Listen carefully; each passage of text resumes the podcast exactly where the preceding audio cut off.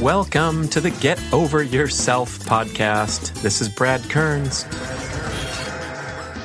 People still are thinking in terms of more is better, Right. and they don't understand better is better, and bet and more is nothing more than a byproduct of better. Athletes who are doing the mobility work, athletes who are doing the nutrition. If you go look at the CrossFit Games athletes right now, you will not see any of these top 10 athletes not doing all of these things. Hi, listeners. I am here to introduce an awesome, beautiful show with Brian MacKenzie, known as the founder of the CrossFit endurance movement and doing his thing at his Power Speed Endurance new brand website. Incredible programming.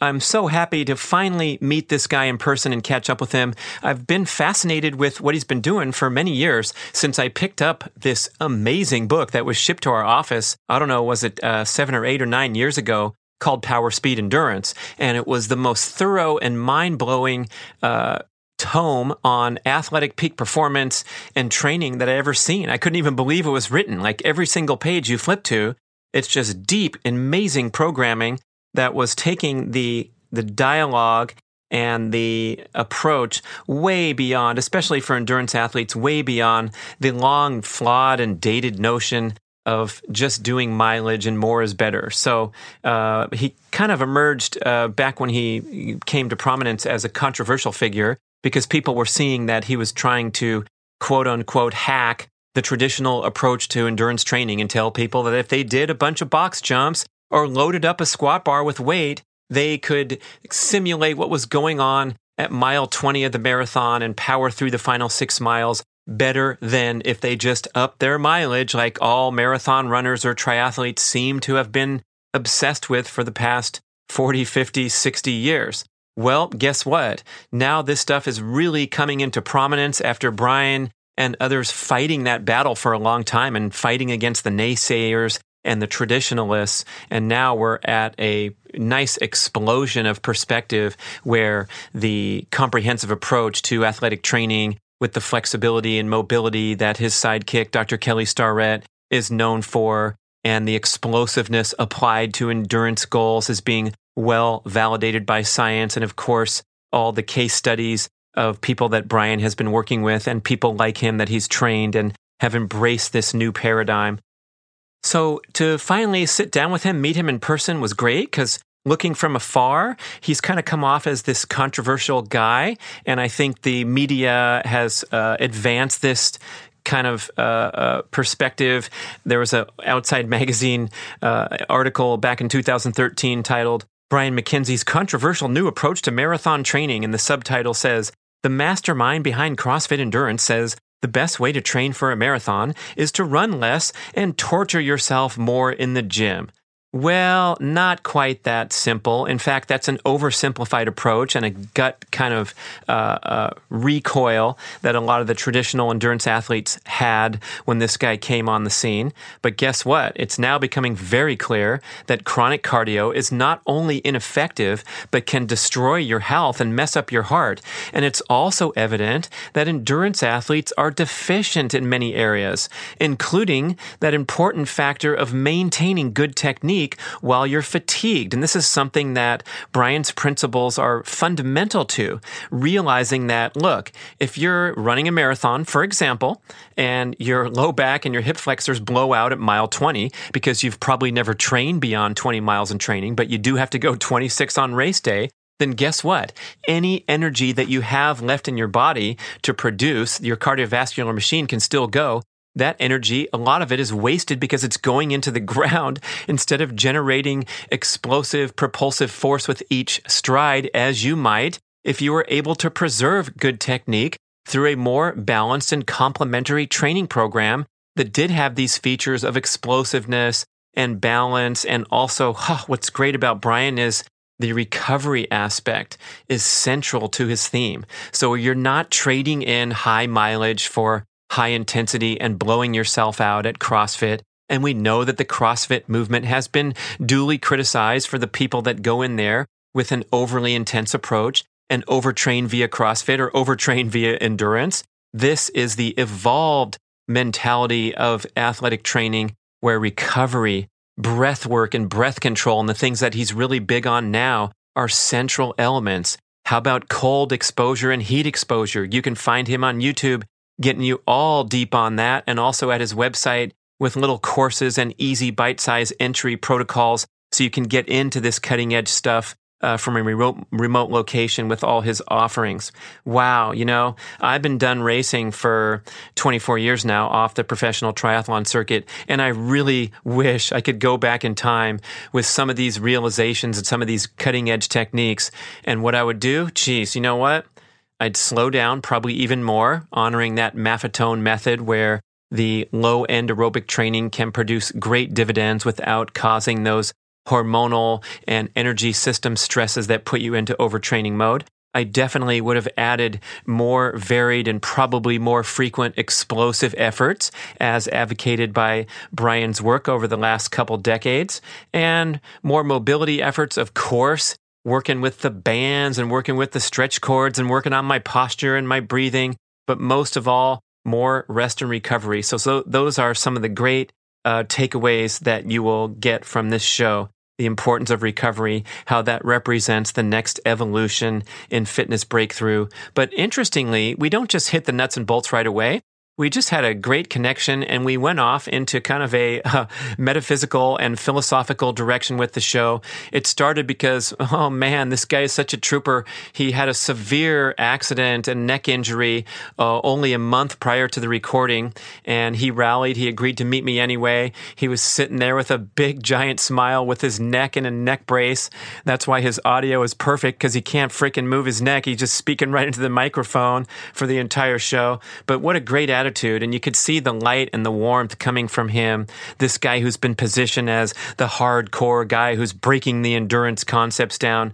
None of the sort. He's a really great, balanced, thoughtful guy. So we go off into different directions with the show and then we take it back to some of the great uh, practical techniques. So you'll get a whole bunch from this show. I especially love when he sprinkles in the dialogue with terms like mastery and had the epic quote, the epic pull quote for the show where he countered that more is better mentality by saying this maxim, which is priceless and you'll never forget it. more is not better, better is better. Oh, yeah. So have a great time, as I did, with Brian MacKenzie, and go check out his work at powerspeedendurance.com. Here we go with the show. Brian MacKenzie. Yes. After that Kearns. wonderful introduction that I will record after the show, because you're a good guy, man. Just to, to, to sit here with me with your neck in a brace. I'm, I'm sorry to see it, but you got a smile on. You're recovering. You're coming back strong. Is it? Do you want to talk about? It? Is it part of living life, or, or what happened, man? Um, well, yeah, it, it, it's obviously. I mean, being in a neck brace changes things for people who uh, are healthy. I guess we have the microphone positioned perfectly for Brian, yes. and you will not notice any change in his voice tone. None. Um, fixed position. Yeah. So I, you know, I, I, I, originally was playing tag with my nephews, and um, I was running up a ladder to jump onto a, a crosswalk on top of the, and, and there was a bar up top that I missed that I just didn't see, and I went directly into it with the top of my head, and it oh. knocked me out, and then. Uh, uh through that, it, I compressed the discs at C3-4, which created a spinal contusion. So it bruised my spinal cord. So not only did I go out, but when I woke up on the ground, I I was paralyzed. Um, and so I just kind of was like, oh, life just kind of changed. And um, you know, I mean, I was pretty, I was pretty scared at first. Um, but I thought you were unscared. Well, you know, this will do it to you. Th- that that will do it. Um, you know, but you know, unscared is no more or less just the idea that you know it's just another term for courage. I think. I mean, it's just like, hey, like fear exists. It, it, it's it's a part of life. It is what it is. Um, but instinctively, what I did was I, I, just slowed down my breathing based on what I understand and, and, and plasticity and kind of uh, PTSD stuff like that. Because I knew that you know, had I started to ramp my respiration rate up, um, started reacting poorly, started freaking out, I would have probably created a little bit more trauma or a lot more trauma centered around what was going on, regardless if I was going to walk or move again or not. Um, thankfully, I, you know, within about five or 10 minutes, I was moving my arms. Um, about 30 hours later, I was able to move my, they, they wanted to see if I could walk, which was like, ba- I was basically, I looked like a baby. So you've got kids and it's like when your kids first learn to walk, that was exactly what I went through um, at about 30, 30 hours or so. Um, and then that took a, a day or so to kind of get better at um, to where I had clearance. Then um, I, I, wanted to get out of that hospital because we have uh, medical, our medical insurance is through Stanford. So I wanted to get down to Stanford Healthcare um, and talk to the surgeons down there. I talked to probably a half dozen surgeons and non surgeons, orthos, about what I should be doing. Um, and it all came back unanimous that I did need the surgery, um, you know, and talked to enough people to understand. So I had the sur- uh, surgery, a dis- uh, anterior discectomy on June 12th with a fusion of C3-4 because the disc would just compressed enough and still like there was enough, uh, they needed to create room for the spinal cord. So I was just a walking time bomb until that happened. And so that was where I was at. And yeah. then, um, so here I am. Here we and, are. This is a, and, a month anniversary, man. Yeah, it is. Yeah, it is. Good job. Yeah. Yeah. I'm here. All right. I, I'm happy to be doing this, working, do, walking around. Um, I still have some numbness in my legs. I mean, a spinal cord injury like that is pretty. Like it, I was, it did not. Everything that came back from every person, every doctor that understood the you know the MRIs was like we usually don't see people get back up from this. So, oh wow, yeah. I was I'm pretty fortunate. So you think that uh, that acute time uh, does matter in terms of not going into panic and not sending the message you're sending a message up your spinal cord i can only go with my experience but in what i have experienced and what i've seen with other people who do have acute trauma and do react very poorly to it and including my you know i've reacted poorly to stuff before. We all have right that creates micro i think that that is part and now this isn't the whole total you know the total thing that we could be looking at within ptsd but this is a part of what post-traumatic stress disorder is is i have a traumatic experience.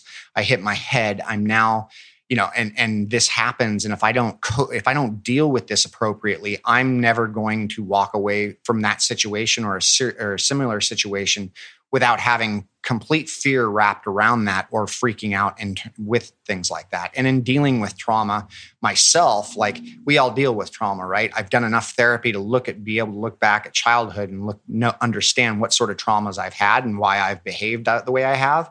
So I, I have some background in understanding these things, but to narrow that down to an instance to where my life changed instantly and be able to go, holy crap, like this is just another opportunity. This is something to kind of walk through and understand, regardless if I'm moving the same or not. I mean, it, it's not going to matter. It, it, it's going to be what it is. So, do I want to be more of a burden or do I want to be more of a, you know, somebody that's adding to the game? Right. And those are just choices. And that's responsibility. And I think that's part of this human experience. I mean, you read and hear a lot about people that uh, suffer misfortune and yeah. they, they express these fabulous uh, perspective where they're thankful to be alive in their in their debilitated state or whatever's going on mm-hmm. and then we we compare that to the day-to-day um, complaining mm-hmm. and commiserating and you know the, the, psychologists say humans like to commiserate so we, if we issue a complaint about today's traffic on uh, in the orange and san diego county areas mm. uh, i'll come in and say sorry i was late man the traffic was horrible oh that sucks yesterday i i, I missed my flight you know and we, we, we take that angle mm. so so much more frequently than um, you know this enlightenment that sometimes takes a whap in the head i guess yeah and i figuratively and literally totally I, I couldn't agree with you more i mean it made me think about stuff like that but it's like I, I think that's just part of a life at this point, um, and where we're at with comfort and, and what, what we've created. Like we get to be in cars and I can drive up from Mexico to Orange County to LA in a single day, which is something that how long ago would that have taken a week? with if, if, the borough wasn't too hot, right? Yeah. yeah, yeah, yeah, At this time of year, right? You know, I'm like, great. You know, we're, we're a little bit more advanced in that, but it is. We do find, unfortunately, I I see even in my myself most of all because I, I have to look there first. Um, but you know, and people are nothing more than reflections of myself, and, and that's the way I look at it anyway. Anything I'm irritated at, you know, I'm, I know that there's a reason why I'm irritated that my own behavior to a large degree. But you know, it's hold up a mirror. My cousin says she's Yeah. a therapist. yeah, I'm like, well, wait a sec. Hold up a mirror. Yeah. Hold up a mirror, and then then you're you know you're all set. So It- it's it, man. yeah. It's it. If you Yeah. you know, it all comes back to you. And I think that where we are with we get comfortable in something, we have to find something to complain about because we're not really we we don't need to survive anymore. We, we we've kind of mastered that here. So now it's like we're the living. I mean, we're living in a time where we've had where we've never had less war. We've never had more healthy people. We've never had it better. Um, yet we complain more about everything. Um, rates of uh, depression, depre- uh, uh, here we go. anxiety. Uh, you know, this is going to be the biggest cause of yeah. death here in 2025 or something. Is is stress will be the biggest cause, and this will be mental disease will be the biggest cause Oh. of death. That's a stat that's That- gonna that this is a surpass That the uh, yes, eating donuts you got it. to stress. yeah, Yeah. yeah, Wow. yeah. And, and this is a self-inflicted time. But you know, go back to Yuval No- Noah Harari, who wrote the book *Sapiens*. That I don't know if you read that or not. It's a phenomenal book, but it's like we're at the first time in our existence where we are create self-creating disease and problem. And that I think that when you can really wrap your head around that, that's where something like this is like. This is what it's like to be healthy and have a spinal injury and recover from it. I'm bored. I want to do more than I should, you know. And and I mean, I sat in that hospital and I was watching where drug addiction begins. People who just constantly are wanting their pain meds. When are they really in that much pain? And you know, because I I understand the op- opioid process to a large degree, how that works, how the pain buffers out, how we're not even really, di- you know, and then we're shutting down more things, and then what what chronic pain actually is. Chronic pain is nothing more than a basically a mental disorder to a large degree. We're just telling ourselves we're in more pain. And we've it's it's kind of like a phantom limb syndrome to which is fascinating, but this is where we get in this chronic stage of something and we're dedicating area you know it's i'm bored or i'm just not getting up and doing anything about it and i'm feeling sorry for myself and i'm like you know here i am what am i complaining about Yeah. I, i'm complaining about traffic and this guy like you know whatever Yeah. has his daughter died or something happened terrible to him today and Yeah. how can you know we change that Yeah. Yeah. i don't know I didn't get the promotion. Uh, Yeah. I'm, you know, feeling uh, i- inferior in my in my teenage peer group. All, all that stuff is just just those thoughts that pop in. yeah Yeah, yeah heavy stuff, man. We're we're off to a heavy start. heavy start Yeah. Well, I, I appreciate your attitude, and um, Yeah. you know, you're um, you're on your way back. So. It, it, I would imagine that everything seems more will, will seem more special. The ordinary moments of life, yeah having gone through something. yeah Yeah, you know, I asked Lance Armstrong that question uh, Uh-huh. a long time ago before he got into scandal mode Yeah. with Tiger Woods and all that. And um, I said, "Does uh, does having gone to hell and back, referring to his cancer Yes. treatment and that whole you know brush with death, does that give you a more refreshed perspective or more appreciation for everyday life?" And he goes, "You know, everyone's been to hell and back, one way or the other." And it was like the greatest answer because it got me to think, like, you know, you everyone's been to hell and back and we have that opportunity to wake up with a smile and say hey i'm i'm here and i think when you're at your lowest is the most difficult time um, to, to to accept this advice coming through you on your on your ipod or whatever you're listening to um, but that's when you need it the most I I uh, I couldn't agree more. I, I think everybody's fighting their own war. Everybody's in pain to some degree. Whatever. Um, everybody has the you know the ability to take responsibility for way more than they do. Um, and and oh you mean instead of instead of make excuses or tell stories or point the Yeah. finger. Yeah. Right? Like oh you. Yeah. And it's like no. Yeah. you know. yeah hold the mirror up Fault and responsibility are two Yeah. different things. Yeah. Yeah. Speaking of um, 2025, Deepak Chopra was on a podcast recently, and he said, at our current rate of you know demise and collective dysfunction of society, uh, he thinks we're going to be extinct in 30 years. And that that's a smart dude right there, giving the Mhm. warning out due to violence at all levels. And he called out, of course, you know, global violence with the nations, but also relationship violence and all the other places that you can describe violence that we don't usually uh, usually consider. But then in the next breath, he said, you know, if this collective consciousness builds and finally we have the time to not go looking for food all day, we can survive, we can, uh, you know, think of higher concepts. Maybe we have a chance to turn it around. That was his. That was his message. That mm. you know we need to wake up. Yeah. So, I think so. When I hear something like that, it's not that I don't agree with it, but I do think that what what I do think of is it's like a you create a pill, right, for a disease and you can't make everybody take that pill and not everybody's going to take that pill right? But you know you can't tell like we all know moving and exercising is a very healthy thing to do.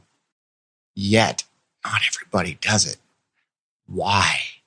And it feels good immediately and, as well as long-term payoff. Right, so why? Right. Why? And so i get it. It's a hard thing to start doing. And then we get you know and and but i think back to kind of where I think about this is it's like nature has a way of thinning the herd.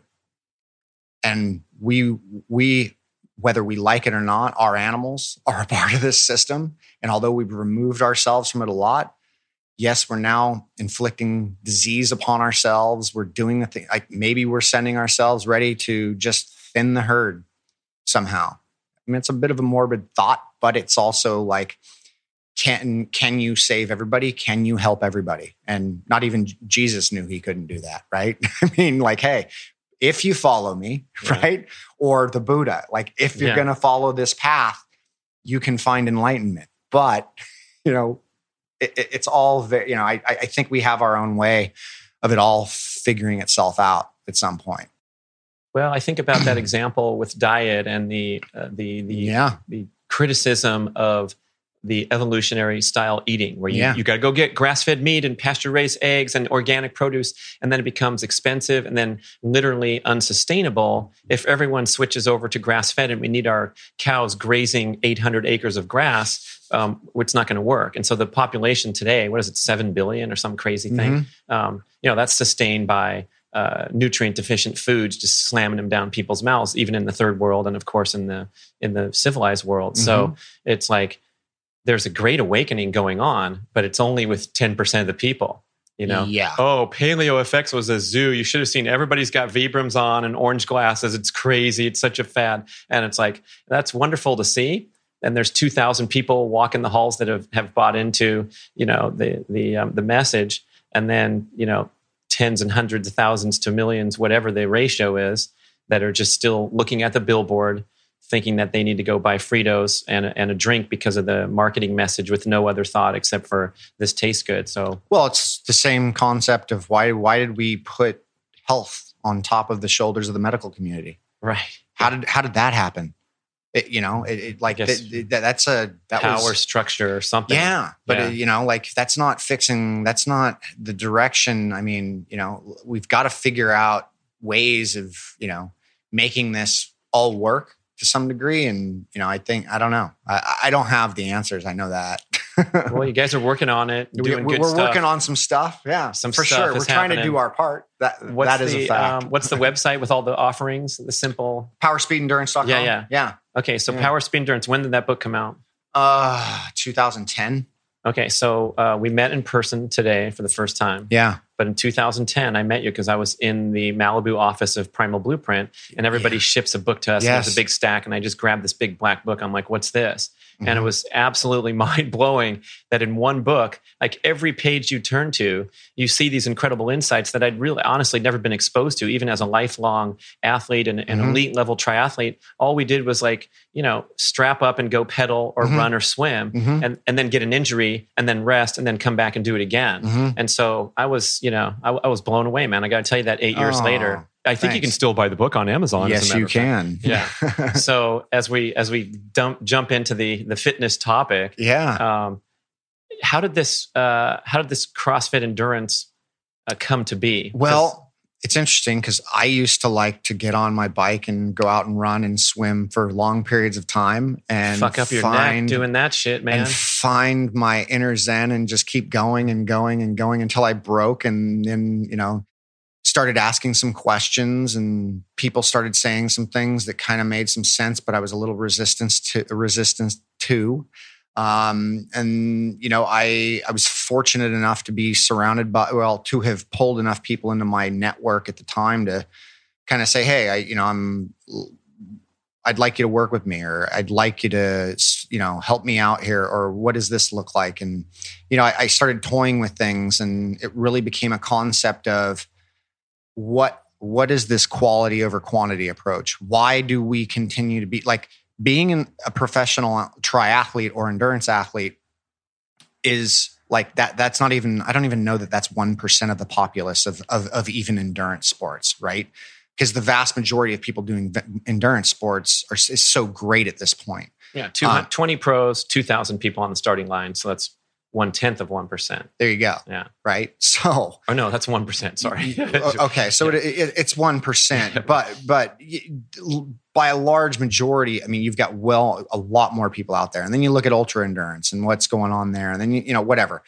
Um, I just there was nothing new that was going on, and and I, people were busted up all over the place that I was looking at. If and they weren't it, busted up, they look they look terrible. Yeah, like cranes on the bike, yeah. or what does Kelly Starrett say? You look like you're taking a, a, dog taking a crap on the bike. A dog, yeah, yeah, yeah a dog yeah. taking a crap. Like you look like a dog fucking a football. Excuse me, but um, you know, it, it it became obvious when I really started paying attention to stuff and and just listening to what was ha- what was happening. And by listening, I meant performance. And it was like, hey, I feel better. Oh, hey, I look better. Oh, hey, I'm in, I'm performing better. Those are three variables anybody could agree Besides on. Besides that, you're full of shit. All that stuff. Yeah. yeah. Totally. Yeah. You know, and and that's where the heat started to come on, and I started to realize I, I probably had something. like it was like, oh, I'm pissing some people off. That exactly. kind of comes with the territory. And these you know, two young dudes at Auburn CrossFit, uh, what's their names? Justin. Oh, I forgot their names they signed up and did a 50 miler uh-huh. with zero training. Yeah. Zero. I, by the way, I've never everyone, advocated that. I've yeah, never. everyone was so pissed off. They're like, that's not fair. That's bullshit what you did. That's a disgrace to the sport of ultra running. Yeah. It was just the most hilarious reaction instead of like going, huh. Yeah. Anyway. Well, yeah. I mean, you know, an ultra marathon for most people really isn't running. it's kind of a, ouch. Well, I, have I've done it. Like, well, yeah. I mean, let's be realistic. How many like for a hundred miles? If you're doing a thirty hour, let's just call it thirty hour ultra marathon, that pace is not running. Which uh, all the power to someone who complete 100 miles. There, but just let's that is that still doing 100 miles, yeah. and it is is an extreme thing to do. It, like that doesn't take away from that, but what I'm kind of getting at is going back to is like, hey, what, what are we paying attention to? How are you actually developing the level of getting there? And by the way, hey, that guy who's the marathon world record holder, what what was he good at? Where, where did he start? Oh, weird. He was a 1500 meter oh. guy or he was a miler. Oh, and, and he broke the world record there. Oh, weird. And then he went to the 5K. Oh, and he broke the world record there. Then he went to the 10K and almost broke the world record there. Oh, and then he went to half marathon. And this is over a career versus the vast majority of people were stepping into things and going, oh, I'm going to do 70 miles this week or 60, 50 miles this week, and I'm going to start ramping it up. It's like you don't have any business doing. We don't. We, you don't have the movement patterns to be doing that. You sit most of the day, like mm-hmm. you don't like like you're not your body. And what happens when you actually do do a marathon? Is it an aerobic conditioning issue or is it actually a tissue issue? Does your tissue hurt? Are you breaking down? Like, are you in pain? Yeah, I'm in pain. Okay, so what's need, the what's the ratio? You think it's 99% people breaking down with tissue pain? Oh, I mean, the aerobic well, is uh, even the look, even the this doesn't take away from the fact that yes, you're going to need to develop some sort of aerobic capacity to do to do an endurance event. Yeah. That is absolutely factual. But if your tissue is what's breaking down, well, there's there's plenty of ways to develop the tissue in specific ways for that sport without breaking you down further to develop that tissue. So you can go out and continue to run longer, or we could go and do some specific movements that are going to develop the tissue to not break down, make it stronger. And yeah, you might put on a few pounds because you put on some muscle mass, but a few pounds versus holding up and recovering and rebounding quicker and not breaking down and not being a mess. I, I don't know. I mean, it sounds like a win to me. it's not the only way to do it. And and you know, it, there's plenty of ways to go do things, but that was kind of what we stumbled on, and people were having incredible results with it uh, across the boards. Um, thus, it was all right. Off to the races. Let's start putting some content out on this. Right, right. Um, do you think it's individual, whereby someone's going to respond better to a certain uh, ratio of uh, intensity, explosive work to pure uh, aerobic mileage? Or well, is- from what we understand from genetic testing now, yeah, certain people respond better. Some yeah, what's don't. up with that? So I, I, got my DNA Fit test. Yep. And you know, I'm, I'm nine years on the pro circuit, yeah. Uh, training my ass off and constantly breaking down and behind my peers in terms of what I could bounce back the next day. Yeah. You know, these guys were machines, Mike yeah. Pigg, Andrew McNaughton, yeah. you know, every day going yeah. all day. Yeah. And I'd be like two days of that, like San Diego, the Tuesday run, the Wednesday ride. I'd go back to LA and sleep for three days while those guys were doing the next thing. And then I get my test here in 2016 as a, as an old guy. And I was 56% strength power and 44% endurance. Mm-hmm. And it, it, it was a, you know, if it's, if it's legit, I'll ask you that um, that was a that was a rude awakening because thinking back to what I did to my body, I was fighting against those genetic attributes, and I proved it on the race course because I was better at short distance. I was even better at sprint than Olympic. I just had power going up hills, and mm-hmm. then I go to Ironman, and it wasn't my thing mm-hmm. mentally or physically. I just couldn't do the training. I couldn't. I wasn't built that way. Mm-hmm. I wish I'd known that and maybe been able to modify due to that genetic factor. Hey, man. How's your sexual function? Oh, uncomfortable talking about it? Look, we talk about our injured knees, our belly fat, so it's time to get focused on function. I want to tell you about GainsWave. This is a cutting edge protocol where a handheld device sends low intensity shock waves into your penile blood vessels to stimulate a healing response and promote increased blood circulation and the growth of new blood vessels a skilled practitioner puts the GainsWave magic wand onto your magic wand, and after a series of 6 to 12 very brief treatments, which are painless but extremely effective, you get real results. GainsWave reports an 80% success rate.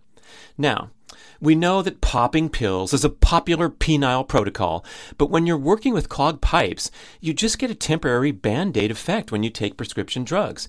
GainsWave addresses the cause of age related decline by stimulating growth factors and activating dormant stem cells. Translation stronger, harder, more sustainable erections.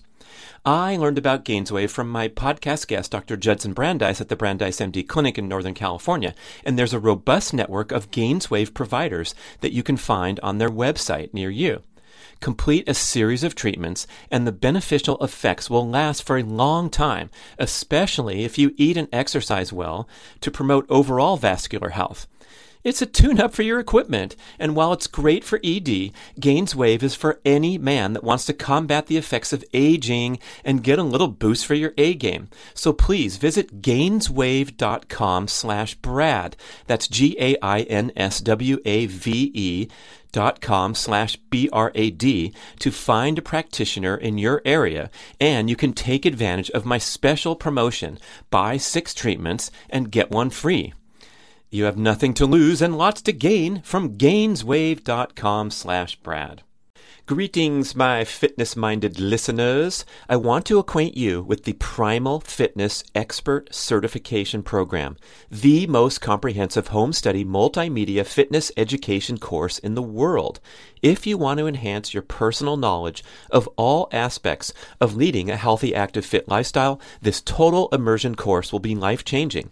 I'm the lead instructor and author of the course, and we have 14 chapters of extensive written content with over 100 accompanying videos covering topics such as general everyday movement, including micro workouts and dynamic workstation tips, the full experience of gym based strength training and all the different modalities, a complete presentation on all aspects of sprinting, both running and low impact options, an assortment of high intensity interval training and high intensity repeat training strategies, a detailed education on the principles and practical application of aerobic endurance training, and extensive commentary, the most you will find in any publication, on all aspects and symptoms of overtraining and burnout. We even have fascinating peripheral topics like integrating nasal diaphragmatic breathing, dynamic stretching, injury prevention, and developing a peak performance mindset. It's really something, this course. We went all out for over two years with a great team to develop this amazing home based fitness education for you. And you get one on one expert email support and private Facebook group connection throughout your studies to ensure that you absorb everything optimally and you pass your series of exams and get certified. So go to primalhealthcoach.com slash Brad to enjoy a very special limited time. And I'm not kidding. This is big time discount just for you. 25% off your tuition. A fantastic premium offer at primalhealthcoach.com slash Brad for the most comprehensive fitness course you can ever find. I so I have some yeses and nos on this. I I feel as though you can maximize, but the fact is is so if we go and look at CrossFit, you look at something that took off like a rocket ship after it had been alive for probably eight years or something, right? Like it was just kind of floundering around. Greg was running around. They were teaching seminars. They were doing, it wasn't that they weren't doing great things. It was just, it was small, it was infant. But then when the masses kind of grabbed onto it, you saw it take off. And we have a couple of theories as to why it took off. One being the community, which is very simple to understand. Look at the running community, look at the cycling community, look at the triathlon community. These are things that gravitate people together, put them together, have them training together, doing things. Another component of that is that genetics thing. And if you look at the populace, only 10% of the population basically carry that endurance gene. The true endurance gene where they just have that knack for it. Yeah, that can we that can just hammer. And I've got a guy who I actually Chrissy worked Wellington, with you know. for yeah, but but I've got a guy who I've worked with for over a decade. His name's Mark Matesiak. He's an ultra guy. He does Badwater, finishes in the top 10 usually. He's he's he, I mean, he's finished in top 5 I believe before. Um, so he's a- an ultra guy and he's actually a- an endurance responder. He's found that if he actually runs more than 20 miles, he has doesn't have the, the best effect that he can. Yet he still introduces strength and conditioning, but we found that it was only two days a week that somebody like him could respond to something like that. And if you go look at a guy like Dan Pfaff, who's out at ALTIS, who's one of the greatest coaches of our time, um, works specifically with track athletes, but he's worked with all athletes. He he'll straight up tell you there are certain athletes that respond real well to strength and conditioning. There are there are other athletes who it will ruin their career. Wow. And I've seen it happen.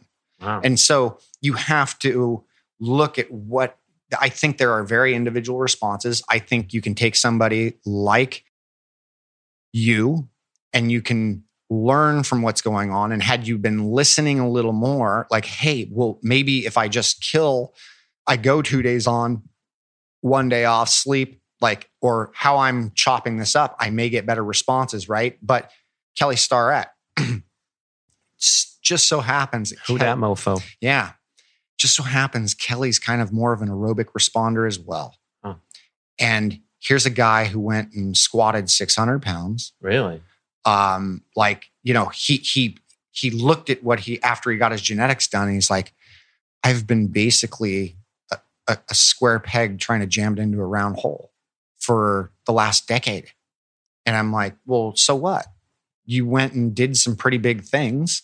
And, you know, sorry, he squatted 500 pounds and he deadlifted 600. I thought he was just a businessman. Yeah. I Well, didn't no. realize he could do that. No. stuff. And then, but he's also gone and he's done some endurance events and he's starting to do endurance stuff and he's starting to do these things. But it turns out, you know, being 237 or 38 pounds and doing these things comes at a cost. They give a special medal at the Yeah, Dipsea the- the- for the guy who improved the stairs by pushing in, the, Right. pushing the redwood further into the ground so the, the rainy season will survive. And I signed him up for that race, by the way. Oh, so brutal. It was. I mean, the, the downhills, the, the, the 140 pound runners will tell stories about the brutality of the downhills, and then you have this guy doing he's doing the work of two people. Yes, totally, totally. But you know, he I, there are ways. I think, like, look, if you're really looking to maximize your potential, you're best not following a group program.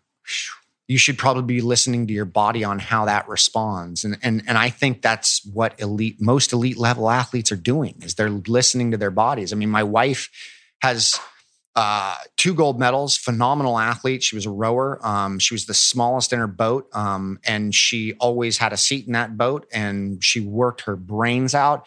But she would go; they would be doing 200 kilometers a week leading into the Olympics, Mm. and I mean that's more than most marathoners are running in a in a, in, in a week, right? 120 miles and Yeah, change. yeah, there's- That's I mean, crazy. in yeah. a boat. Yeah. Yeah. and they're in a boat. They're in a race that's taking them six minutes, seven minutes, Yeah. right? So they'd be cracking, and she'd come home after three training. You know, they'd do three training sessions in a day sometimes. Come home, be in tears, just couldn't handle it. And she, her mechanism for stress and overloaded was sleep. Sleep for twelve hours. She'd wake up, and her vitals would be perfect. And I'd be like, "What in the hell?" I would be cooked for like Yeah. three days, and I, you know, so she listened to her body and she would do what it needed to do. Other girls wouldn't, they would break. But Erin also, you know, prior to meeting Kelly and myself, needed tools because she was breaking ribs and and doing things that because she was in poor positions and not thinking about things in terms of oh i could utilize strength and conditioning and build my body up a little stronger sit up more upright you know do things a little different. Oh i could change my nutrition a little bit and i might rebound. I might get a period. And, oh yeah my period came back. And you know it just so happens that most professional women athletes that I've run into that are in working sports think that losing their period is a badge of honor, and that is actually you learn learning that you're not functioning like an optimal human being now.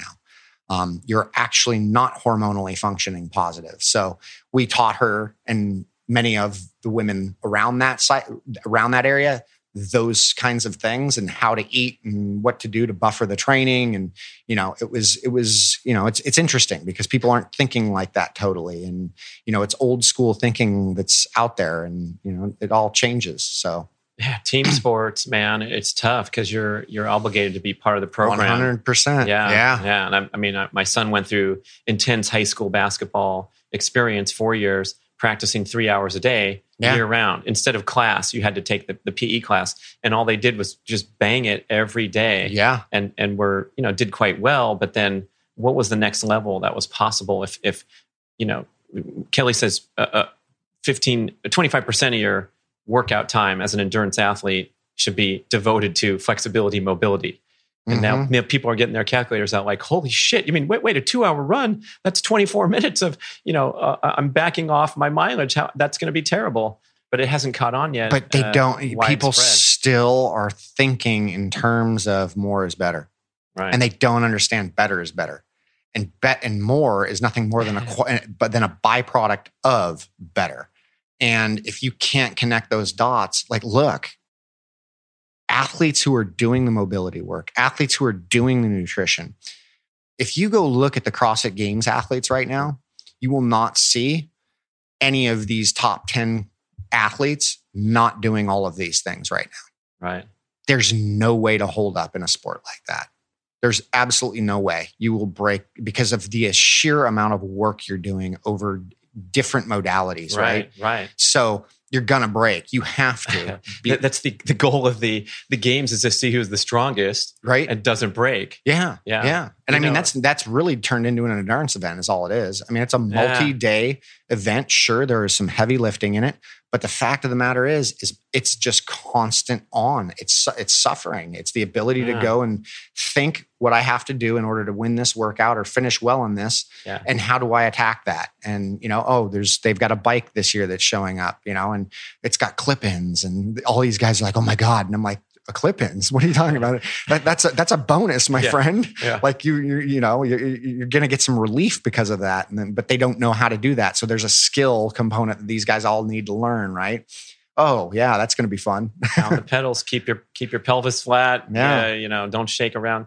I have to say, I I um I disparaged the athletes at my first uh, site of the CrossFit Games. I'd never been, knew Uh-huh. nothing about it. Mark Sisson took me over there, yeah and I saw the muscle up biathlon. yes So you do ten muscle ups. Mhm. run a 200 meter circuit up the stairs around the stadium down the stairs and we were right on the, the running course yeah and these guys were barely moving they were Oh, yeah. exhausted oh yeah and I, I, I went to mark i go what's up with this man these guys can't even run 200 meters what and mark's like You ever done a muscle up? I'm like, no. Well, what's a muscle? You know, never done it. So then in the expo area, they have the rings, and you can come try a muscle up. Yeah. And there was no way I was getting up for one, and I was exhausted jumping down. I'm like, okay, much respect, Yeah. respect.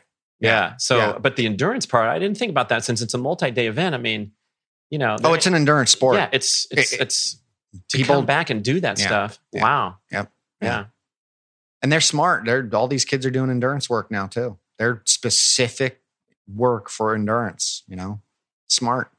So, with your endurance population, uh, the, the people you're working with buying into this new idea, um, it entails a big transition in mentality to not think more is better anymore. Mm-hmm. Um, and how does the how, how does that go if someone's open to new ideas and trying something new, like getting into the gym for the first time?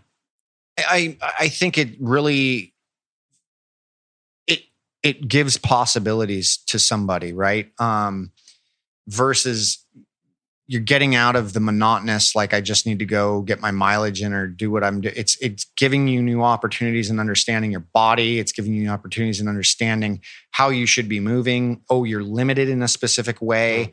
I suck at this. Oh, it turns out I can't do a muscle up, which is something that you know, um, not too long ago, most human beings could do at any point.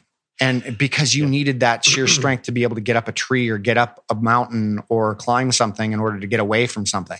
Right. Um, and, and sure, yeah, we're way, we're way beyond that now. But it's like, are we?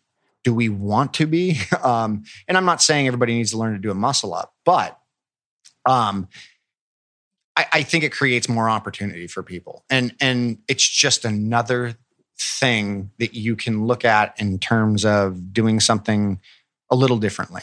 And you know, I, I, one of the big things we talk about is mastery, and learning to do something one way can make you a master in that one thing one way. Mm-hmm. I'm good at running a really slow marathon, shuffling the last seven miles. Now, what's it like to run a 5K at a blistering pace? And that's kind of what we're like. I, my my job over the last 15, 20 years has been to do something and then go back to the beginning and deconstruct and start over again with a new way of doing that or looking at it. And our what we're currently doing. That's a good quote for the show right there, man. I Might think be. you nailed that. That. yeah. That's your job. We need you. Yeah, well, we we need a lot more. There's we need a lot more than me, but I think you know. Thank you, but you know, and, and right now the paradigm we're in is we're looking at breathing Hmm. and what breathing's doing, and now we're looking at how people are breathing not only in performance but in everyday life, and what does that mean? And we're now starting to understand the interconnectivity of the brain and respiration and how that is absolutely a part of the your your respiration is a part of your central nervous system. In fact, we believe it's the remote control. Um, there, your emotions, your pain, your muscles going to work, um, stress of any sort. There are dedicated respiration patterns that go off the moment those are happening for, on an autonomic level. So if I'm not thinking about it, if I'm unconscious about this, these are things that are happening. But if I become conscious of it, and this is what I kind of alluded to when I had the accident, was I instantly went back to training I've been doing over the last five, six years, right? Where I'm like, I know that if I slow the respiration rate down, I'm not going to spin myself out. I'm not going to drop. I'm not going to. I'm, I'm not going to put myself into this more sympathetic dominant tone that I'm already probably in because I'm in a life threatening situation. Thus, I'm giving myself more of a peripheral vision. I'm giving myself more of a, a, a tone to learn from this and understand this in a more clear, creative fashion. And that might sound a little odd in a life threatening situation, but the fact is, is that is how we learn is you go through a very stressful situation and then you need to pull back and be able to go oh what was that oh my hmm. gosh that made sense it's you know if you go watch the action sports community you'll see skateboarders and you know like i've i work with i've worked with a lot of skateboarders and, and professional surfers and big wave surfers and they just keep going and going and going and when they're failing failing failing failing and then all of a sudden boom they get it once. And it's they've calmed down they've let go they've repeated something enough to where they've stressed themselves out enough to where they let go or they show up the next day and it just happens and these are very interesting things if you look at sports like action sports i mean how much has surfing changed in the last 20 years how much has skateboarding snowboarding skiing changed in the last 20 years you can't really put statistics on what they're doing rotationally and and all of these things with the tricks. You go back and look at where it started and you're going, oh my God. You go look at running and, you know, you go look at working sports, you know, rowing. The times aren't that different. They haven't made that big of a change. And so when we start looking at things like that, what are they doing? And obviously there's very different things at work here, but what's happening with these athletes versus the other. And so, you know, this is all part of what we're looking at with even the brain and even respiration, breathing, how it correlates, how it works together, what we can do to help reset or give people tools to use in real time or in time of pre-training, post-training, competition, all of that and what what it can do. Well, you know, I'm a big speed golfer and like the message of that sport is that it's the ultimate zen sport because you're moving quickly Mhm. and you're you're taking yourself out of that overly analytical mindset and all the stress that comes from hitting a bad shot and ruminating on it for the next 7 minutes and Mhm. getting tense and thinking too much about your technique because you're just running up to the ball and hitting it. Mhm. And the insight that participants get is they play as good or better than when they're deliberating for four hours with all their clubs. You know, we're running around with a handful of clubs and hitting these crazy half shots and things like that. But it's like you you you tap into that zone that you're talking about where the guy that wants to do the the McTwist 780 with a, another gainer at the end, Mhm. they got to be accessing another peak performance state because it's just it's too insane and too dangerous. But they you know they, they pull it off and they continue to progress the sport. It's, it's phenomenal. and they look like they're playing. Right. They're in that. Speed golf, yeah. Usain Bolt. skateboarding, You know? Yeah. Usain- Yeah. Everyone thinks What- he's just a clown at the starting line. And I'm look, looking deeper and going, okay, this dude's the fastest human that's ever been on the planet, Mhm. the most consistent champion Mhm. by far, Mhm. not a flash in the pan. Mhm. And then you read his autobiography and he's saying, yeah, I'm, I'm really lazy in training and my coach is always getting on me for, for bagging workouts. And I, I like to party and dance in Jamaica. And, you know, this is like the gospel that we're going to find out in 20 years time, I think Mhm. and he's he's showing us right now that being lazy is okay. It's probably where he gets his advantage from the NCAA Division One runner who's going to do the relay also, and then he pulls his hammy and all that all that mindset about the endurance athletes to still have that collective mentality that they want to suffer. Yeah. Yeah. Well, I- I, I think as a society, you know, we've learned that we've, we, or we've not learned, we've forced ourselves into this thing that suffering is something we need to do. And that's an option. Hey, man, I mean, That's an option. it's okay. We don't want to judge it. And if your life's super easy and you're you're living on the beach and you're you know get food delivered to you or whatever, then go out and do the the barbed wire race or or sign up for a long distance event. But if you want to do it right and get all that value and that personal growth out of it, I mean that's kind of you know my message on the show. Get over yourself is like you know there's another route here. oh, yeah. yeah, it can Yeah. be probably way more fun. Yes. Yeah. Yeah. Yeah. Yeah. I, I think it really, it ta- we take on a, it becomes our being doing these things, you know, um, you know, and it's not even our profession. This becomes our, you know, we, you know, and, and there's nothing wrong with it. It's what, it's your path. I mean, I was my path. I mean, I was doing triathlons. I did Ironman. I did ultra endurance. I, you know, I did these things and, I took on an identity with it and I took on this thing with it. And, you know, it's like, is this really what I do? Is this really what, what am I? And I couldn't get over the fact that everybody would always be like, look, what are you running from? And I'm like, what are you talking The about? starting line, you idiot. yeah. Yeah. What are you talking about? And then it finally hit me one day. Oh, I'm just, you know, for me, it was, oh, I wasn't really getting into life. I really wasn't. And that's not life is going, you know, for me, it wasn't just going out and doing all this, regardless of, you know, if you're Dean Karnazes or not, like Dean, that's what he loves to do. And he's a, he's a good friend of mine. I've spent time with him. I've paced him through Badwater. I've, you know, I've, I've run with him down the coast. I've done a lot with him. I've spent time with him. He love, that is what he does. And I think he's one of very few people who's really made that. This is what a career looks like in this, a, a lifetime in it. And I enjoy it. And, um, you know, I get paid to do this and I'm not the best. And that's great. You know, like that, that's phenomenal thing. I don't take anything away from that.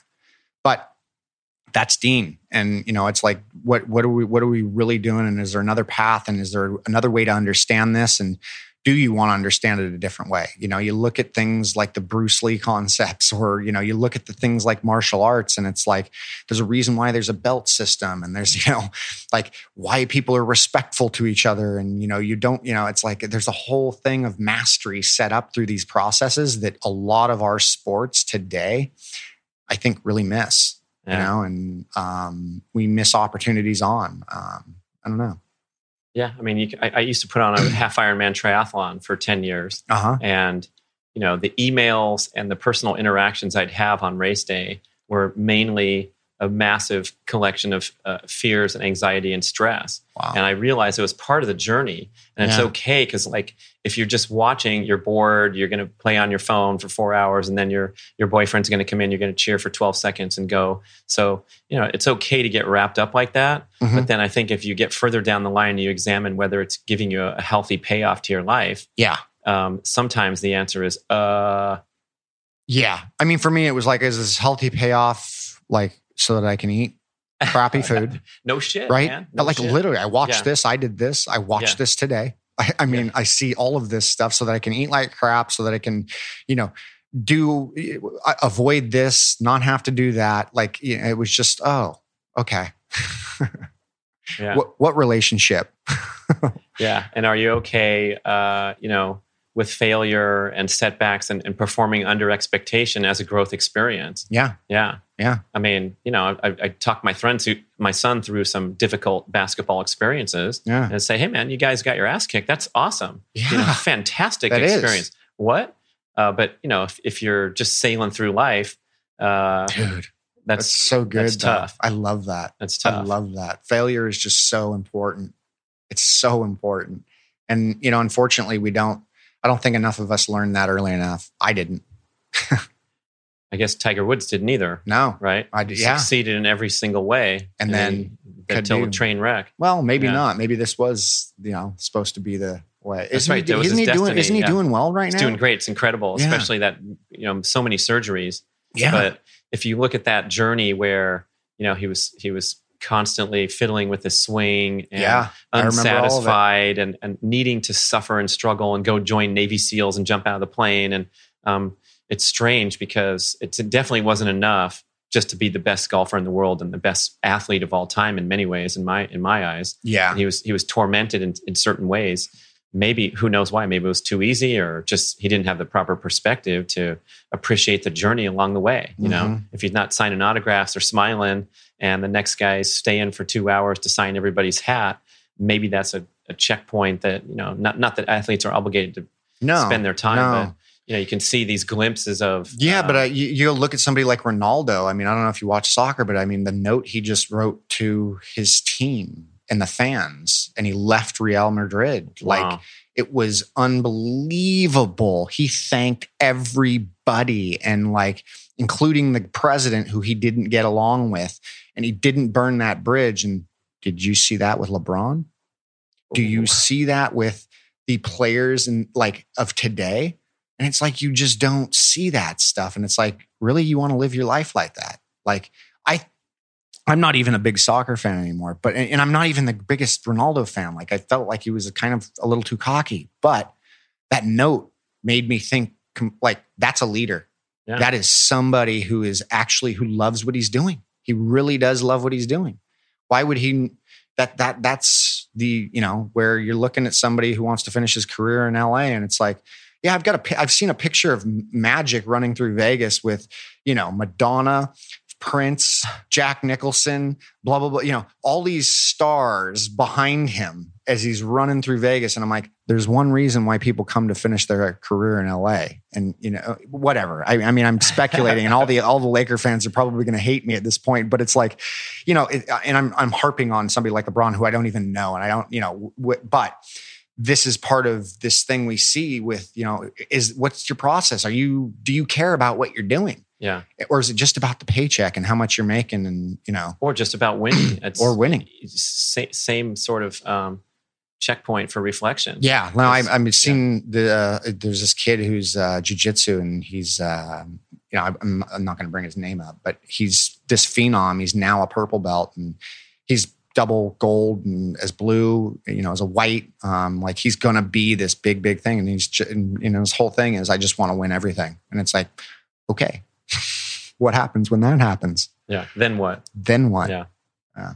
So we get these endurance athletes that are going to uh, make make a commitment to a transition, and they're going to lower their precious volume and mileage.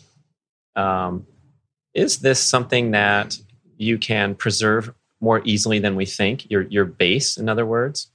I, I, I feel yes. Um, I, I don't feel. I, I mean, I've seen it. um, I've, I've I've experienced it myself, and and even in recent years, well, You know, I mean, let's like- be let's be clear. Your VO2 max isn't achieved by doing seventy percent of it, right? so, you know, sure you can you, you can. Um, I I think I, look if you're training and if you're doing things, there's no reason why, if you're not consistent in a manner that you're getting response out of it. It's just being able to figure out where that response is. What does adaptation mean? Where are you getting it? And are you willing to play around with that enough? Or do you need somebody to tell you what to do all the time? Um, it, it, it, I don't think enough people get into feeling. Mm. Um, you know, and th- this was the third third book I did with uh, Dr. Andy Galpin, which was unplugged. Um, and this was about fitness technology and where it's headed and everybody's so addicted to this stuff and i, I use a lot of different technologies to understand stuff but it's like so i you know i, I once had a, an athlete who um you know he he kept looking down at his heart rate monitor as we were doing a run and he's like dude we need to slow down i'm going to blow up dude we need to slow down i'm going to blow up i'm like what's the number you're going to blow up at it's like 166 and i'm like where's your heart rate he's like 164 and i'm like do you think you'd be talking to me right now if you were going to blow up? And it was just this thing that went off in my head. It's like, I, I don't think we're connecting the dot of what that place you're supposed to be at or feeling is, is. And if you're doing something that's long and slow, that should be at a sustainable pace that is for long and slow. If you're doing something that's, you know, 15 minutes, that should be at a pace you should be doing that's supposed to be for 15 minutes right? Or and what does that look like if you're supposed to be at your lactate threshold? What does that feel like? Do you know what that feels like? And and you should have markers and parameters that are set up around things like that to understand that. And sure, heart rate's one of those. Respiration rate's going to be another one. So what's happening with both of those things? And then what do you feel when you're there? You understand what that feeling is, and do you understand how long you can be there, or when you've gone past the time that you can't? you know and and you know I, it's just interesting because i think we, we just start to fall off and we don't want to pay attention anymore and we just want to go and do something and outsource. totally Yeah. or or you know hey maybe i just want to go up into the mountains and go for a hike and not have to worry about it by all means you should be doing that i do i, I we go and hike all the time and i don't think about any of this stuff you know but if I'm in the gym or I'm doing interval work, I know what I'm doing at specific ranges in order to achieve specific physiological reactions out of those. And if I'm doing my job or what I'm trying to achieve, I should be getting response out of that so that things are improving along the way. And there's no reason why you can't continue that process throughout your life. Yeah, I guess if you have these metrics that you know what it feels like to run at 164 or you, to load up the bar with 180 in my Mhm. case in my hex bar i'm up to 180 now All listeners right. uh, That's good. if i feel like crap on a certain day and i know that my usual baseline sensation when i lift six reps of a certain weight is is not happening that's going to be an opportunity to to, to make a decision Yeah. And and hey, if I can't you if I can't lift my baseline or I can't do my baseline, whatever that is, right? On a specific day, what is that telling me? Probably not ready to be doing that again. right I'm probably not recovered enough. You know, and why do why do anabolic steroids work? Well, they shorten that recovery window. epo Yeah. yeah They shorten all that stuff up, right? And so Yeah. it makes it so it's really easy. So if you're not actually getting the recovery to do it and you're not using like let, let's talk I mean that's really where I you know I we believe that the future of human performance is literally in the recovery. It's in the brain and in the recovery. That's it. We're, we're, we're, we have been screwing around with everything like physical exertion and work that we could for a hundred years now. And it's not really getting any more, you know, unique. It's not really that, that, that, that thing's not really, it, it's now going to become individualized recovery protocols. What am I doing? What am I using some sort of respiration rate in order to get myself down into a more of a parasympathetic tone quicker? Am I using heat? Am I using ice for another stimulus to drop me to bring me up to drop me out? Am I, you know, sleeping? Am I taking a nap? Am I, you know, what fluids am I? Am I hydrated enough? You know, like all, all these things start to play. How many hours of sleep did I get? You know, what was my sleep score? You know, I had to get rid of one of those things because it was just like I was too concerned with my sleep score. And I'm like, why would I? Go to yeah. just go sleep.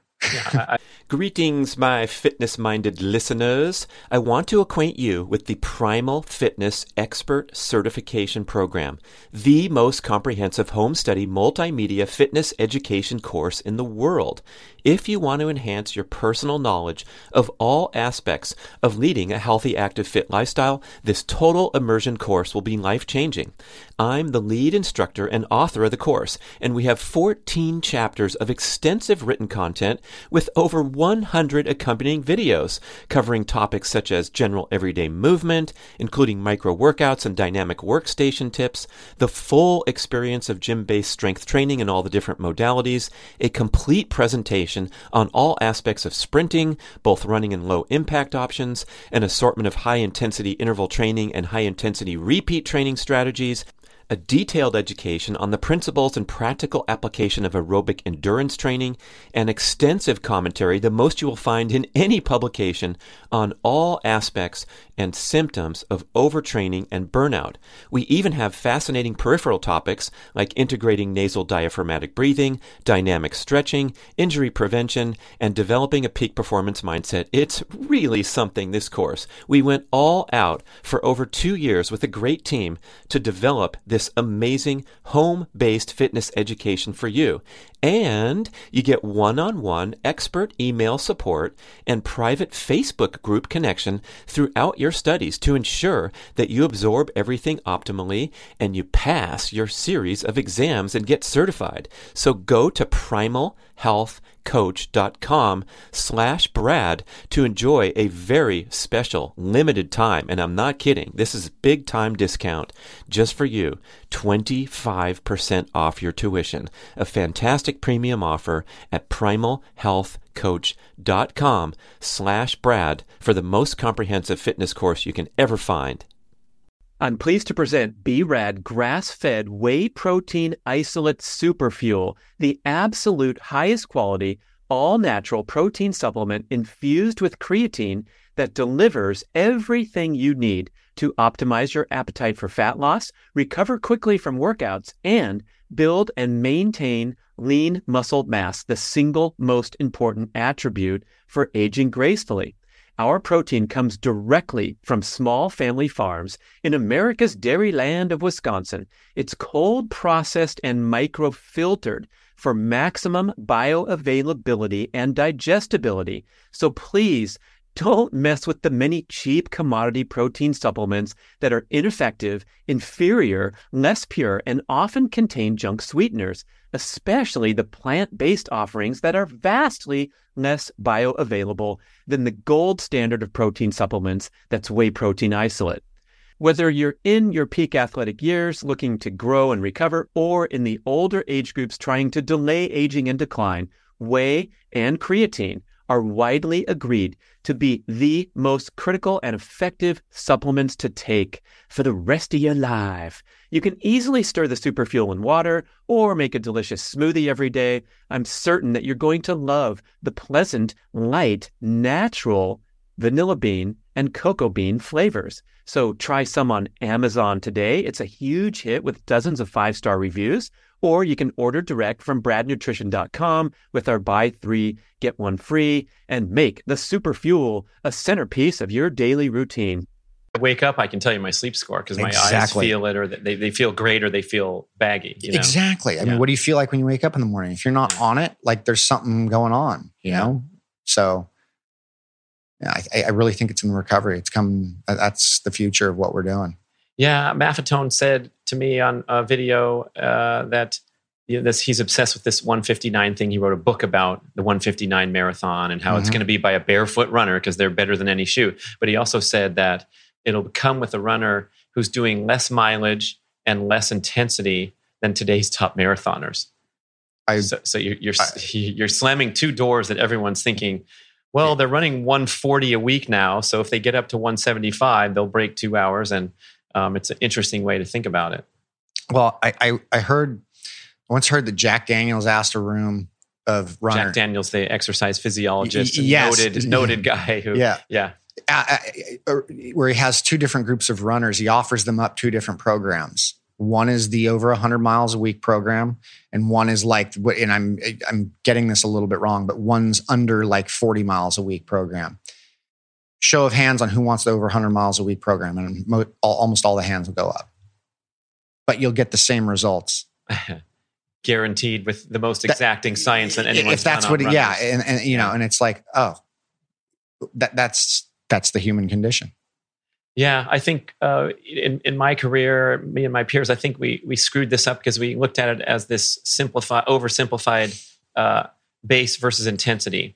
And should mm-hmm. we should we up the intensity and go do the box jumps and the weighted bar, or um, do more mileage, or even as, yeah, or even some skill development in there, right? Like right. on top, you know, layered in one-legged pedaling and yeah, it, things that we didn't pay attention yeah, to. Yeah, yeah, yeah. So that that was the first mistake was like seeing it as this either or and possibly it was like Maffetone says, just resting more would have been, you know, transformational. Yeah. And then still keep, you know, this was Sisson's message to me when I, I had my best exercise was just judge yourself by your best workout of the week. So go do that eight hour bike ride on Tuesday, but don't worry about coming back and swimming 30 minutes on Wednesday and, and jogging a, a, quick 20 and then Thursday going for two hours easy spin. You know, because we are programmed that we, we want to have that satisfaction of keeping to a schedule. Mm-hmm. But it's like just throw down on people when that day comes and then uh, go go on a siesta and, and watch videos. And so when I literally increase my account membership at the VHS store, that's how, you know, where I'm, I'm dating myself now. Yeah. Um,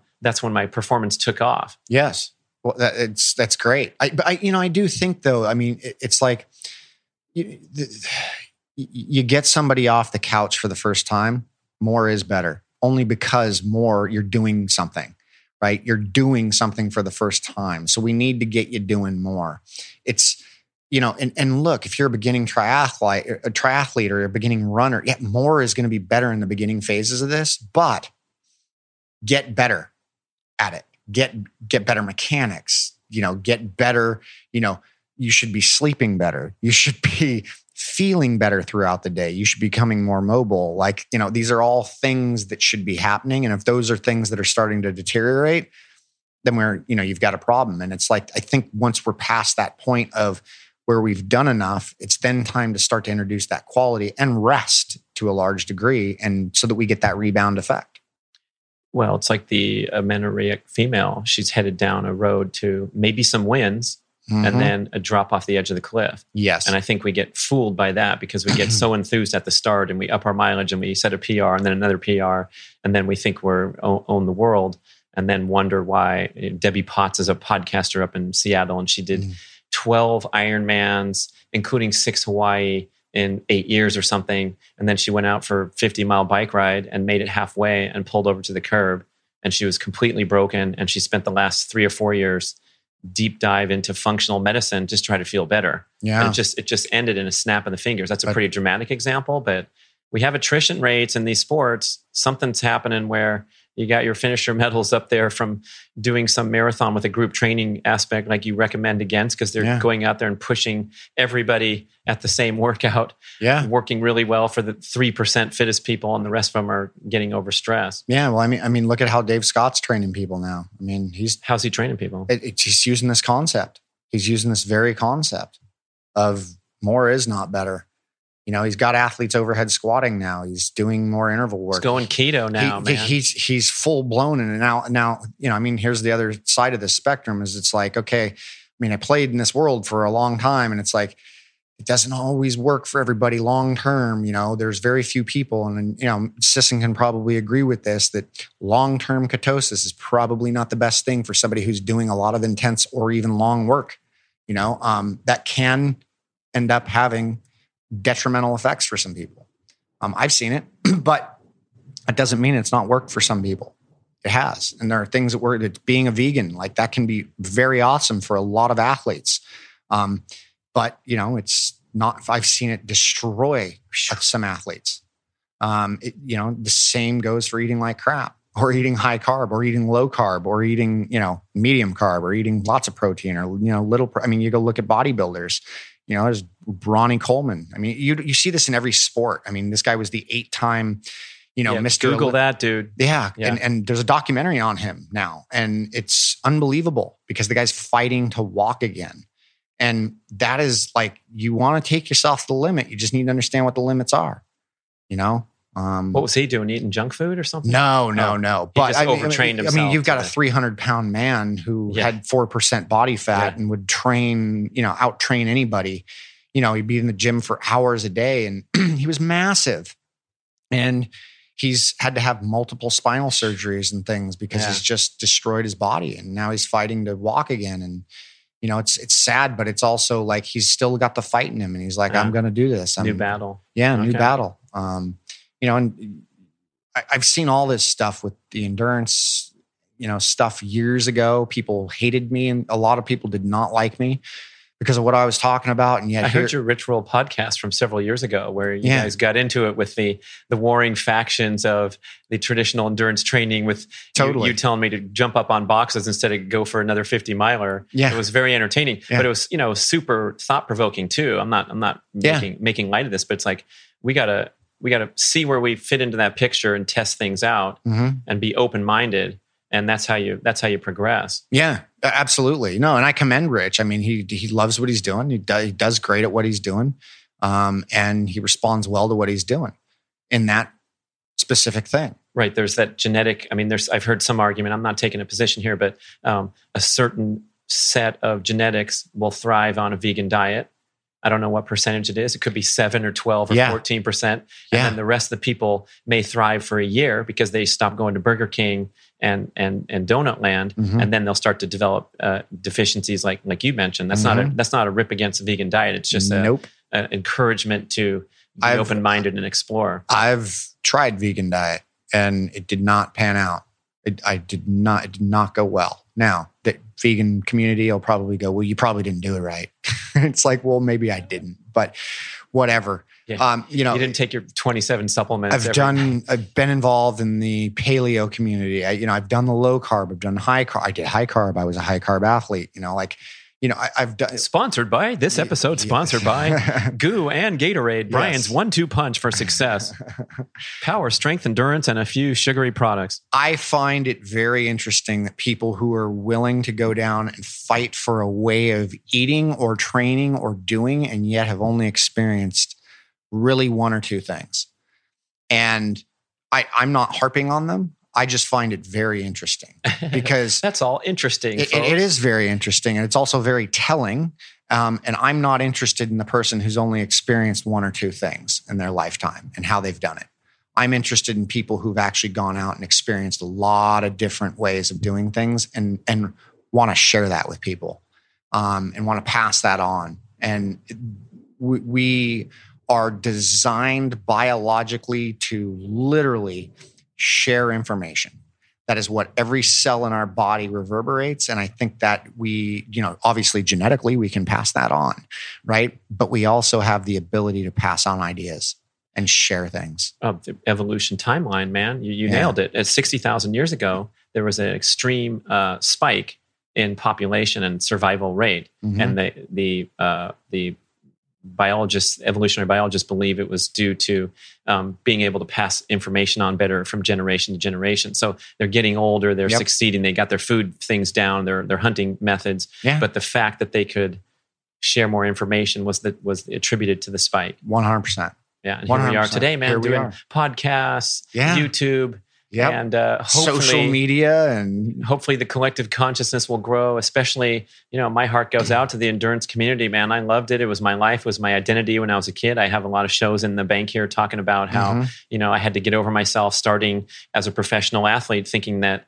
this was the end all and the life or death matter. And i was so intense and competitive and that was how i needed to be. And then you get punched in the face a few times and you have to wake up and go oh okay. Oh i was supposed to have fun during the training and the process and and fight that battle on the starting line without that tension and anxiety and that chanting paddle breathing right yeah, yeah instead Yeah. of the deep diaphragmatic breathing there you go. you know that body mind sport book john Douillard? it was published like in 1998 or something and one of the tidbits he said was try going out there and running um, with your mouth closed and breathing through your nose and Mhm. pulling that deep diaphragmatic breath through the through the Yeah. nose Yeah. and now now here we are Here we are. Hitting that hard Yeah, I mean that's literally what we have all athletes doing is understanding that concept. And and I mean, you you can go back and look at when Spartans were doing that. They were they were they, they were having their children do things like that. There there are tribal communities in Africa that have you know rituals where you know kids are supposed to go through the desert with a glass of water in their mouth and they're supposed to fill up that same glass at the end of it and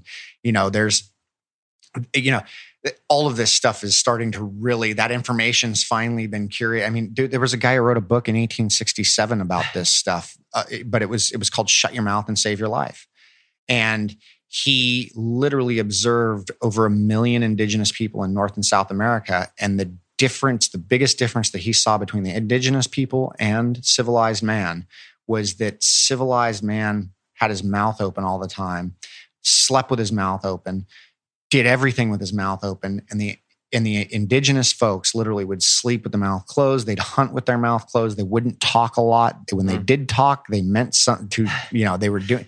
It was very. It's a very quick little interesting read, and it's not scientifically backed. But the fact is, now it is today yeah, huh? today. Oh yeah, and Yeah. I mean we're about to jump into some research projects ourselves directly in the human performance world based on performance with this stuff and to show what we've been seeing so that we're actually really validating a lot of this stuff and we're a part of that process Well, shoot, yoga's been okay. Yoga's kind of new, right? Three thousand or four thousand years old. yeah and now we're getting that. Why is breathing such a central element to that? yep And getting great science with the different parts of the brain lighting up when you're into deep breathing. And you got it what about the what about the um, the hot and cold, man? Let, us finish off. yeah With, with some of that stuff because I'm a I'm a recent uh, enthusiast. oh I got awesome. I got on the phone with K Star and he gave me the, the full rundown. Then I uh-huh. I played the voicemail on one of my shows about cold therapy because Uh-huh. he said, you know, like you, you go in there for a few minutes. If you start shivering, get the fuck out. If you're in there longer, you're just showing off, man, and all Yeah. that kind of good stuff. yeah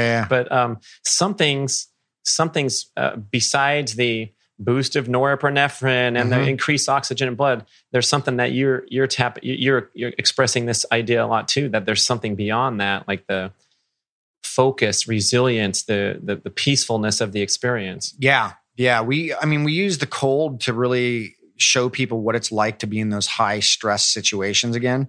If, if you've never really been in an, in a, in an ice bath where you're down to your neck, um, it- it's, you know, it's a shocking. I watched two kids do it today, you know, who for the first time they wanted to.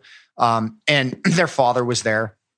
They stuck their arm in and they said it wasn't that cold. And so we said, all right, well, get, why don't you get in? And they got in and literally started hyperventilating instantaneously and it changed their entire reaction and they jumped out, right?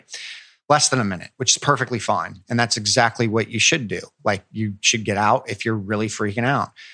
But if we could teach you how to deal with that situation in a different way, and then you were able to connect the dots into any stressful situation to be able to control that situation. That is an that is a tool that is there for the rest of your life to a large degree.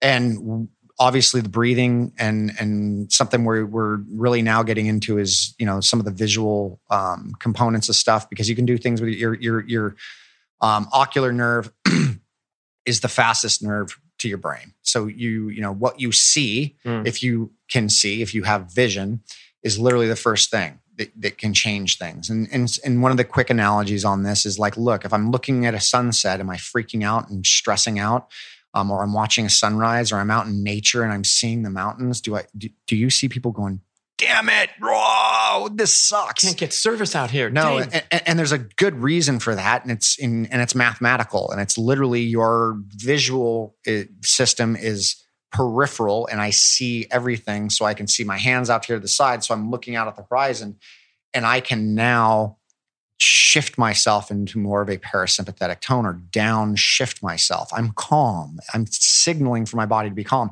The light at sunset your brain knows what that light means over the course of our history of a species because of what that light does. It triggers things in your body to go, time to start to calm down and go to bed.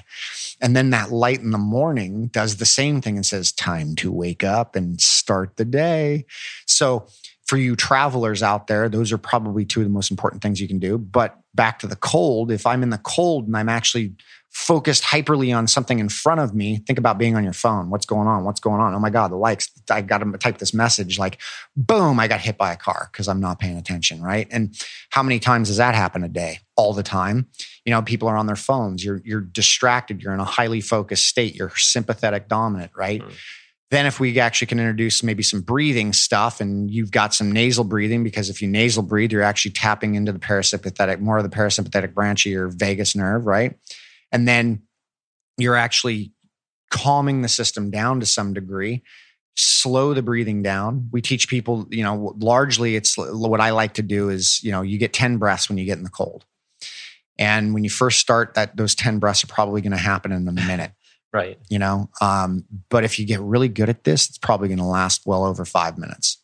And and and that can happen if you can really start to teach yourself how to do it, or you use specific breathing patterns, which you know yoga has been using specific patterns for four or five thousand years, um, and they've they've understood these concepts to a large degree. So just introducing respiration into something where you know you're freaking out or you're you know even if you're working out and you're pushing it really hard well what's going on with your breathing what if you mm. controlled your breathing a little differently what would happen and boom all of a sudden you've got athletes who are like oh, wow, I've got a different gear here.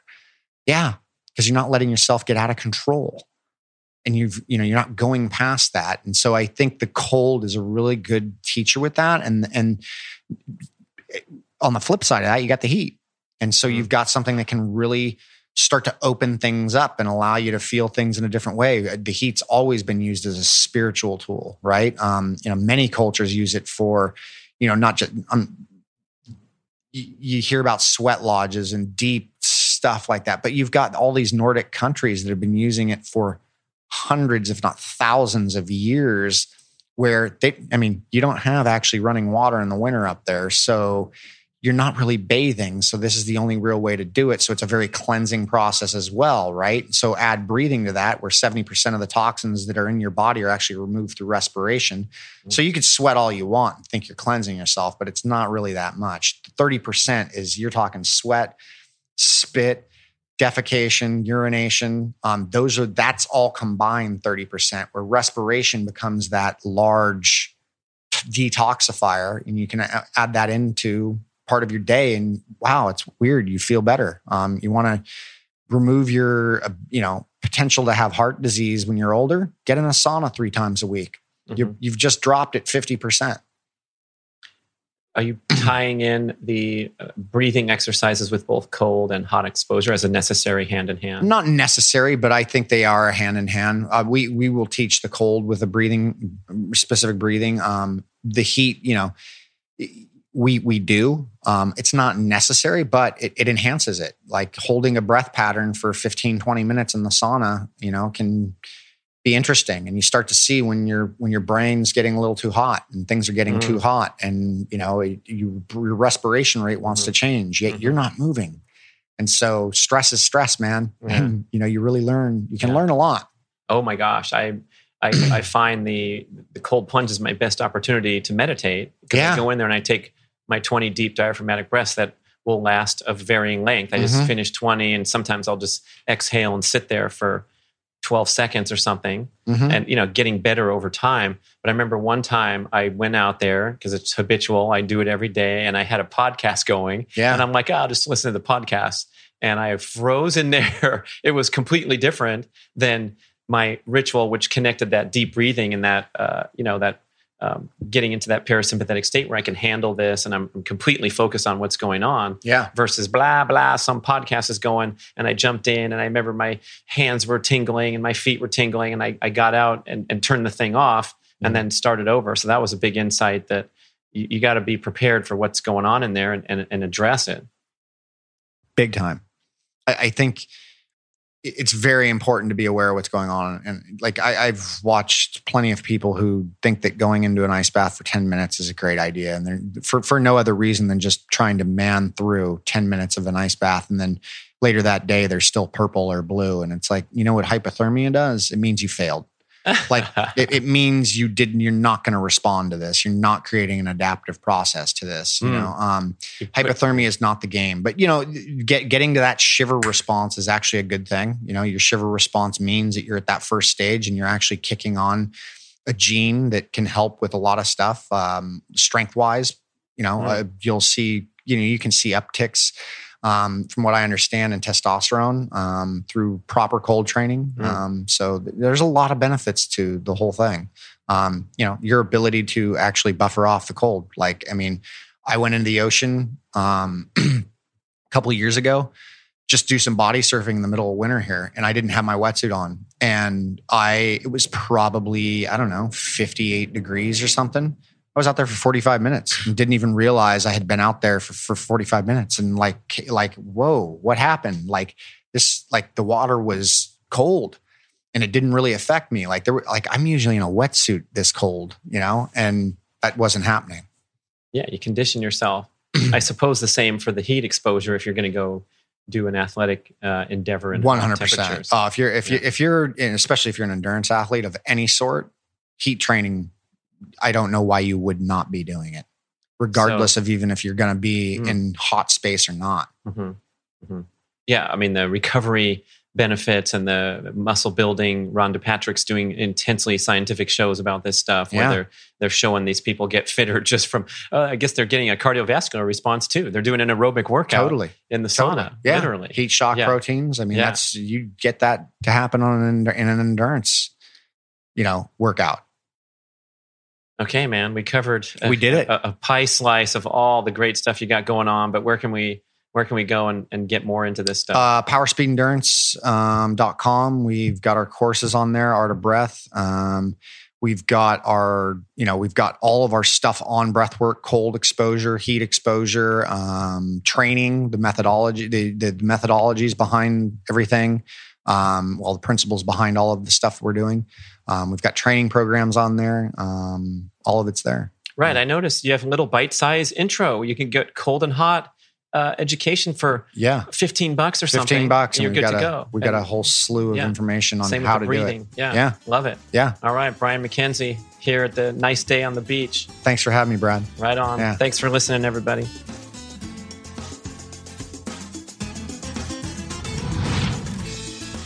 Hey, have you heard of genetic testing by now? You probably have. Yes, for the first time in history, we are able, at a simple and affordable transaction, to basically spit into a plastic tube, mail it off, and find out what your genes are all about. I love working with DNAFit.com because it's so simple. You get a wonderful infographic report, which is easy to understand. You don't have to wade through a lot of science. Yes, you're going to get a detailed printout of many, many pages talking about the interactions of the various genes that are present and expressed in your body or not, and how that affects your health. But the one page infographic, that's when we're really talking because you can get actionable tips and insights that you have an elevated need for vitamin D, that you have a low tolerance for alcohol or a high tolerance for caffeine. Or lactose, or omega 3s, or antioxidants. The most important and life changing insight that I received from my DNA fit test was that my genetics reveal a muscular makeup that's 54% power and strength and only 46% endurance. In other words, I was banging my head against the wall as an endurance athlete for years and years, training in a manner that was not optimally aligned with my genetic predispositions. Don't waste 20 years like I did not knowing what your genetics are all about when it comes to your dietary habits and exercise protocol. And because DNA Fit loves the Get Over Yourself podcast, they have created a special super duper 30% discount off of all their products just by entering the code GOY30 when you're checking out.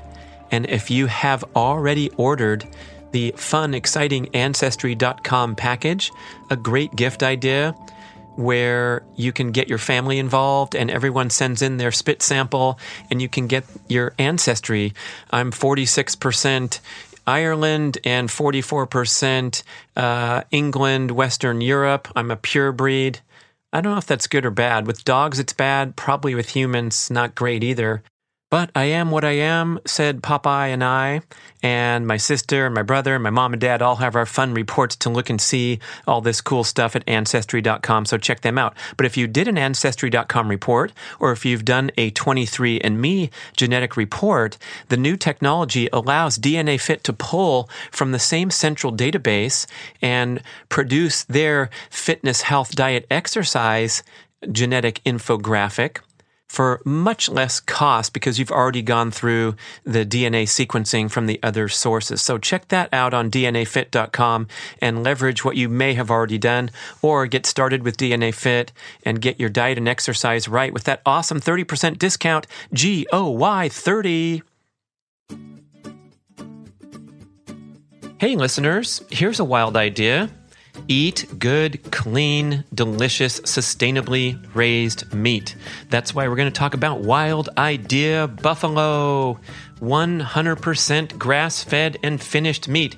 These are animals that lived a fabulous, healthy life out there on the great plains of South Dakota. Look at their website, wildideabuffalo.com, and the homepage picture is going to blow your mind. These beautiful animals out grazing. And you probably know or have a basic awareness of the distinct contrast between the horrible, miserable feedlot existence of the conventionally raised animal a grain based diet filled with hormones, pesticides, antibiotics, and a body filled with stress hormones when they slaughter it violently. You may not want me to go deeper here, but I will anyway. This is a quote from Jared Chrisman, primal health coach, who's in tight with the Wild Idea Buffalo people, introduced us. Thank you, Jared. He says slaughterhouse animals have been taken out of their natural environment and trailered to a feedlot where they stand in their own feces eating corn grain and, in some instances, expired human food like cookies and candy, sometimes with the wrapper still on. Then, once the animals are sufficiently fattened up, they trailer them again, putting them under more stress, and they put them in chutes and kill them in mass quantities without regard to the animal's well being. So, this concept of having stress hormones running through the bloodstream, as any hunter will tell you, is bad news. If you don't get a clean shot on an animal and it suffers before it dies, you're going to have a meat that doesn't taste as good and has less nutritional value. Then we have the contrast of the natural life of the wild idea buffalo, whose diet is basically water, grass, and sunshine. And supporting this goal of sustainability. They call it Beyond Organic, the company's mission to let them graze on the pasture, not ruin the native lands of America, but just be in harmony with the environment. And when you taste an animal that's been sustainably raised, you will notice a difference. Even if you're a less sophisticated consumer like me who just eats food for energy my whole life and goes out there and trains, of course, a little different now. But when I consume a pastured egg with that bright orange yolk, or when I bite into a grass fed steak or some buffalo burger, which is one of the greatest meals, so simple to prepare. Try it yourself, give them a chance. I know you will be extremely pleased with the quality of food that you get from wildideabuffalo.com. Here's what you do follow Brad's instructions carefully. Visit wildideabuffalo.com and hit the order button. They have organized everything for you with beautiful pictures. Click on monthly specials, try their bundles so you get free shipping. If you're on a budget, hit the ground bison and burger section. They have all these different flavors and packages. And if you have pets and you care about them, you'll click on the pet food section and order up for those beautiful animals too. They deserve to eat healthy food instead of garbage in a bag. WildIdeaBuffalo.com. Check it out today. Thank you for listening.